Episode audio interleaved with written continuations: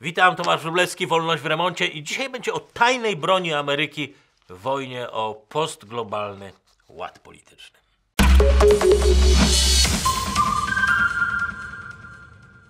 Zanim będzie o amerykańskiej broni, będzie jeszcze o Rosji i jej broni. Chodzi oczywiście o Gazprom i nasze bezpieczeństwo energetyczne. Rzecz pośrednio tak naprawdę dotyczy Nord Stream 2, bo dokładniej chodzi o przyszłość, kto będzie kontrolował przyszłość polskiego rynku gazu. Polacy czy Gazprom? W tle tej batalii jest działający w Polsce już od lat fiński koncern Fortum i amerykański regulator. Fortum za chwilę będzie głównym udziałowcem niemieckiej spółki Uniper, spółki, która jest właścicielem niemieckiej części Nord Stream 2. Tak, to jest zresztą ta sama spółka, co otworzyła, słyszeliście Państwo w mediach ostatnio, nową elektrownię węglową w Janszwalde. Ale to, co dla nas tutaj będzie istotne, to to, że Fortum, przejmując Uniper, samo stało się współwłaścicielem Nord Stream 2 i tym samym partnerem Gazpromu. Polsce o sprawie pisał Business Alert, ale to było jeszcze wtedy, kiedy tra- transakcja nie była dopięta. Teraz Fortum, wykorzystując swój polski oddział i koncesję na obrót gazem w spółce z Gazpromem, może stać się główną konkurencją dla PGNiG, rozprowadzając tutaj tańszy gaz z Nord Stream 2. Według Business Alert Fortum z łatwością może przejąć strategicznych klientów PGNiG, bo ma gwarancję niższych cen na rosyjski gaz z Niemiec sprzedawany Polakom za pośrednictwem fińskiej spółki. Gdyby komuś jeszcze to nie składało się w całość, to dodam, że podobny scenariusz ćwiczony był wcześniej na Chorwacji, gdzie Gazprom sprzedając przez inną zaprzyjaźnioną lokalną spółkę usiłował przejąć kontrolę nad lokalnym rynkiem. Chorwatom wtedy z pomocą przyszli Amerykanie, zaangażowali się w budowę portu LNG, to był port na wyspie Kirk, robili wszystko, byle nie dopuścić do monopolizacji dostaw gazu na Chorwacji. Tak czy owak, w Polsce dwie spółki powiązane z Gazpromem mają szansę opanować rynek gazu w całym naszym kraju.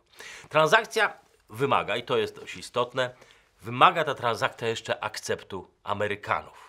I tu tak naprawdę zaczyna się nasza historia. Wstęp może był trochę przydługi, też nie wiem, czy postawa amerykańskiego regulatora to już jest ostatnia, ostatnia nadzieja na zapewnienie niezależności naszemu rynkowi gazu, ale wiem, że jest to znak czasów, że całą transakcję przejęcia niemieckiego Uniperu przez fińską Fortum ma zaakceptować lub odrzucić amerykański regulator z racji tego, że Barclays, bank kontrolowany przez Amerykanów, dopina targu między Niemcami a Finami z aprobatą oczywiście Moskwy.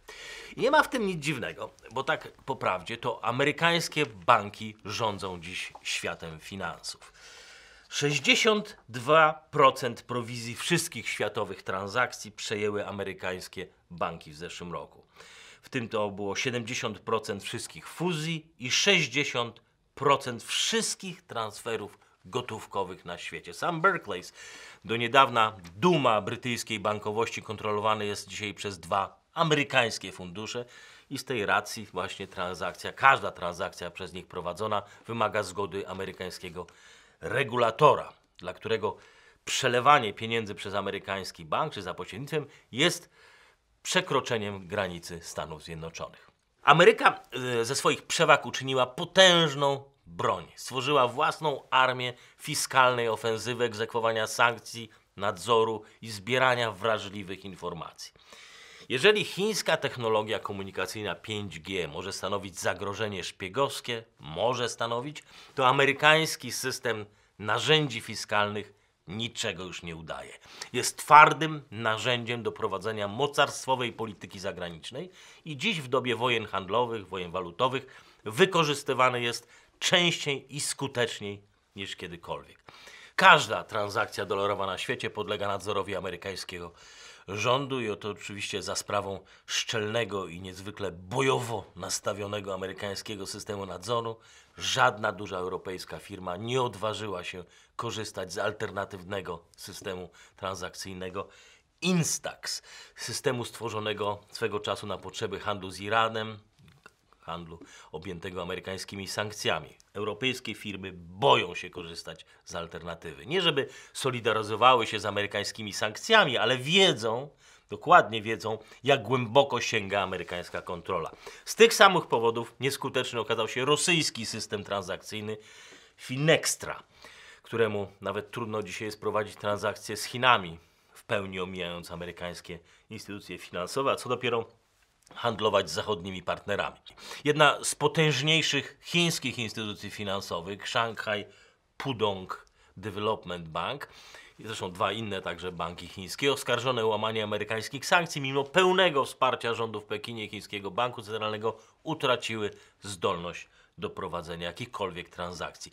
W globalnym systemie finansowym, wciąż zdominowanym przez wszechmogącego dolara, amerykańskie sankcje równoznaczne są z finansową karą śmierci. Podobny los na przykład spotkał chińskiego kolosa technologicznego ZTE, który musiał ostatecznie przystać na warunki Waszyngtonu, przekazać pełną dokumentację transakcyjną z Koreą Północną i zapłacić 2 miliardy dolarów kary, jeżeli chciał dalej robić biznes. Skala transakcji, płynność walutowa, wydajność systemu transakcyjnego i globalna sieć amerykańskich banków w systemie rezerwy federalnej daje Amerykanom olbrzymią przewagę, również z racji korzyści dla klienta. Tańszych, szybszych, prostszych transakcji. Dajmy na to, że jako przykład, indonezyjska firma budująca elektrownię kupuje od Polski kotły grzewcze, od Niemców urządzenia do montowania konstrukcji, no i powiedzmy jeszcze w Kanadzie zamawia wózki do transportu paliwa.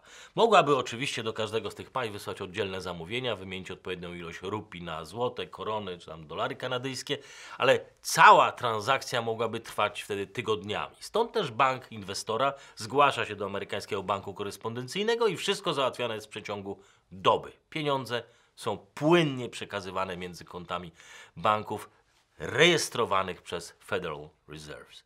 Ale to, czemu ostatnio najwięcej uwagi poświęcają amerykańskie służby wywiadowcze, to dodatkowe informacje o pochodzeniu tych pieniędzy, o trendach, o planach, zagrożeniach czy wyzwaniach dla amerykańskiej gospodarki. Dane, które są dostępne tylko Amerykanom, Departamentowi Skarbu, Energii, nie mówiąc o FBI, CIA, NSC.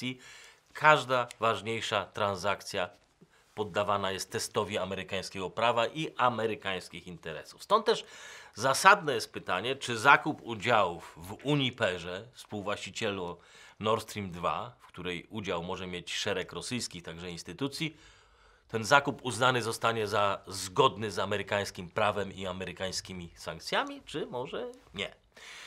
Mimo usilnych starań zablokowania amerykańskiej dominacji na globalnych rynkach, skuteczność rządowej machiny zdaje się rosnąć dzisiaj, a nie słabnąć. Siła amerykańskiego dolara przez ostatnie 30 lat praktycznie pozostaje ta sama. Kontroluje on między 63 a 65% całego globalnego rynku wymiany handlowej. By doradca bezpieczeństwa e, narodowego i twórca pierwszych mechanizmów finansowych w wojnie z Iranem, Rosją, z Chinami, Juan Zarate w książce Wojna skarbów, rozpętanie nowej generacji wojen finansowych o dolarze pisał tak. Rola dolara i amerykańskich banków w systemie finansowym oznacza, że skarb państwa może nakłaniać i nękać wszelkiego rodzaju firmy i kraje. Ostrzegać przyjaciół, żeby unikali handlu z naszymi wrogami, bo inaczej odetniemy ich od globalnej gospodarki. Sektor bankowy jest tak połączony ze sobą, że niewiele instytucji chce ryzykować. Instytut badawczy Center for New American Security wydał niedawno raport i zwraca w nim uwagę, że we wszystkich kwestiach krytycznych dla utrzymania dominacji Stany Zjednoczone wzmacniają dzisiaj swoją przewagę właśnie dzięki temu, że wykorzystują finansowe przewagi i nowe technologie do tworzenia nowych finansowych broni. Niezależnie jak ogólnie, ogólnikowo by ten raport może brzmiał dla nas, to w rekomendacjach znajdziemy bardzo konkretne rozwiązania, o których w praktycznym takim zastosowaniu będę mówił za chwilę, ale przede wszystkim raport nie zostawia złudzeń, od czego może zależeć wygrana lub przegrana amerykańskiej mocarstwowości. Rząd, to jest jeszcze cytat z raportu, rząd ma w ręku potężne narzędzia, a Stany Zjednoczone mają przewagi nie do przecenienia, które dają możliwości egzekwowania swoich celów polityczno-ekonomicznych i budowę potęgi gospodarczej w przyszłości. Ale błędne decyzje w Waszyngtonie w połączeniu z agresywnymi inicjatywami politycznymi obcych rządów mogą oczywiście osłabić amerykańską globalną przewagę, czyli tam jest klucz do przyszłości.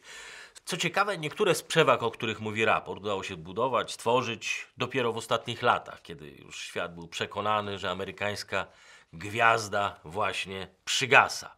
Jakieś 6 lat temu Kevin Freeman w książce, głośna książka była wtedy Tajna Broń, przestrzegał przed słabościami amerykańskiego systemu, przed utratą finansowej dominacji, kontroli nad światowymi rynkami. Pisał o miękkim podbrzuszu amerykańskich rynków i zapowiadał utratę, utratę amerykańskiej globalnej podmiotowości w finansach i nie tylko.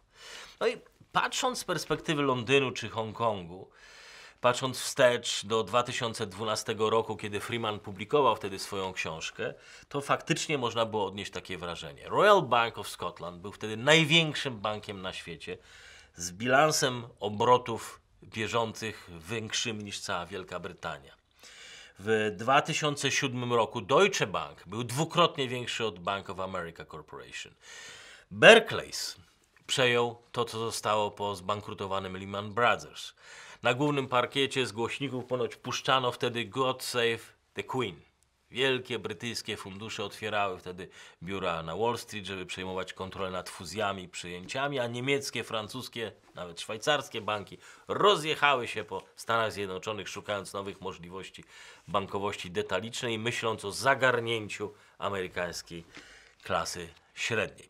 Narody i ich rządy reagują na zmieniające się otoczenia. I to, co może być ważne w tych naszych rozważaniach, to wiele zależy nie tylko od trendów, ale od witalności narodów, od praw, od regulacji, od tego, czy paraliżują one, czy wyzwalają ludzką energię i motywują do kreatywności, do odbudowy, do podejmowania nowej walki. Tak właśnie było w przypadku amerykańskiego systemu bankowego. W przeciwieństwie do europejskiego, nigdy nie został dociśnięty przez regulacje do ziemi. Szybko uporał się z kryzysem. W Europie dług publiczny zaczął rosnąć, spowolnienie gospodarcze w połączeniu z ogromnymi zobowiązaniami rządu wobec niewypłacalnych instytucji finansowych zagroziło wypłacalności całych państw. Deutsche Bank na przykład zwalnia tysiące pracowników i szuka środków na spłacenie kar za pranie pieniędzy rosyjskiej mafii. Szwajcarski UBS zamknął swój oddział inwestycyjny w Ameryce. Każdy z tych banków płaci dodatkowo kary Departamentowi Skarbu. Wysokie kary za nadużycia finansowe w przeszłości. Interesujący nas Barclays Bank przeszedł w ręce amerykańskich funduszy inwestycyjnych.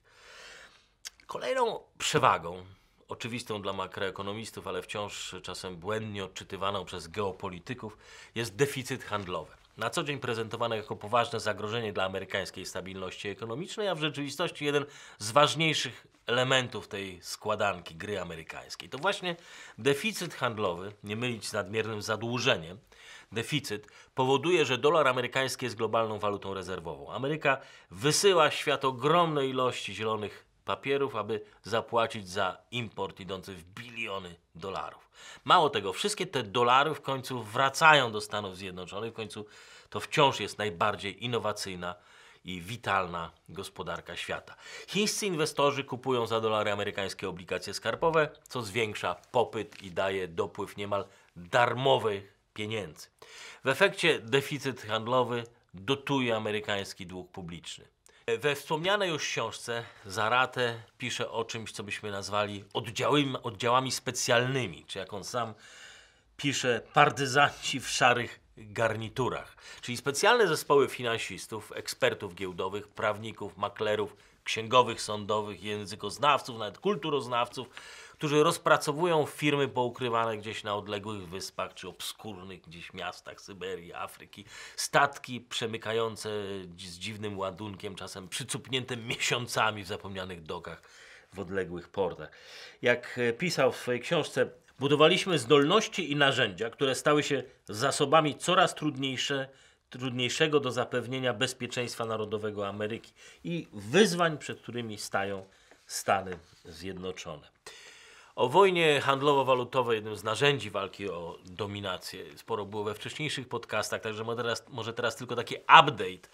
Po 16 miesiącach zmagań Amerykanom udało się doprowadzić do pierwszego porozumienia z Chinami. Na razie to bardziej pewnie zawieszenie broni, ale faza 2 i 3 mogą, jeżeli do nich dojdzie, stanowić autentyczny przełom. Także bez prognozowania, ale to co już wiemy na pewno dzisiaj, Ameryka wciąż utrzymuje po tych sankcjach imponujący wzrost gospodarczy przy najniższym bezrobociu od 30 lat. Tymczasem e, w Chinach tempo wzrostu gospodarczego spadło z 15 do 5,6% i kraj e, przeżywa najdłuższe spowolnienie od jeszcze śmierci Mao Tse-tunga. E, 30% chińskich fabryk stoi bezczynnie, a zadłużenie wzrosło czterokrotnie w ciągu ostatnich 10 lat i obecnie przekracza 300% PKB. Historycznie to jest najszybszy wzrost zadłużenia dla jakiegokolwiek dużego państwa w czasach, w czasach pokoju.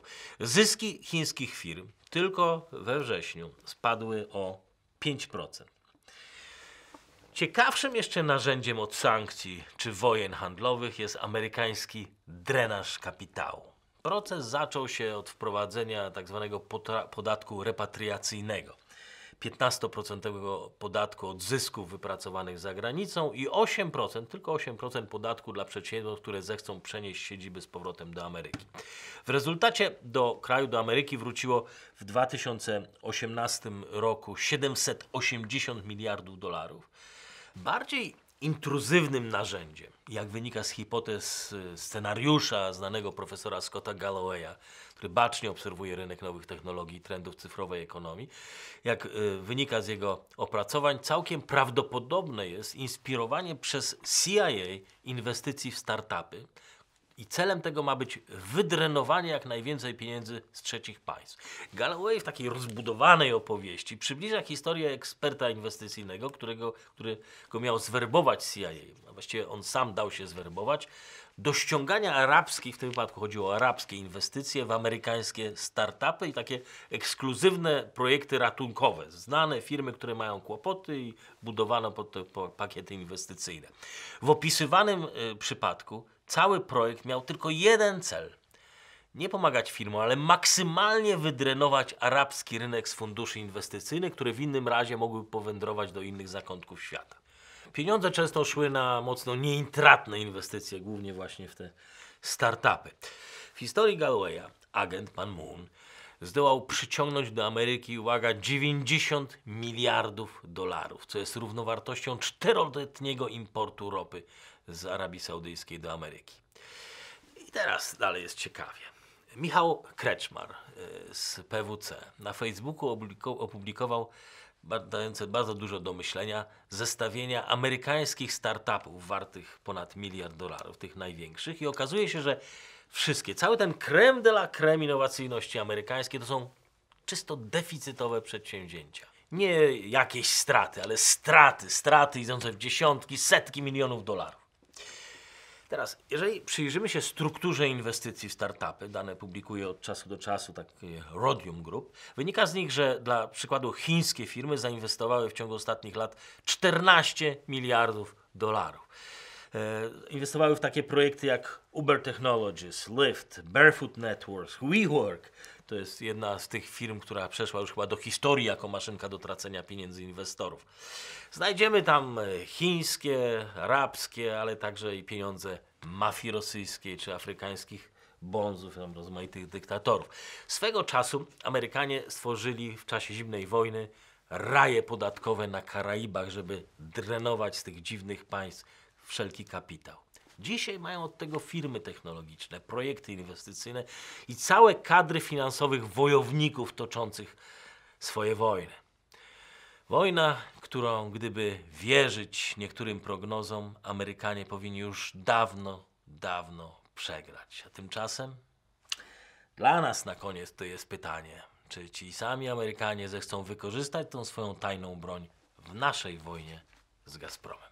To jest pytanie. Zapraszam na kolejny odcinek Wolności w Remoncie na kanale Warsaw Enterprise Institute w wersji audio i Spotify w podcastach. No i przypominam również o zapisaniu się do naszego letter, newslettera. Zapraszam serdecznie.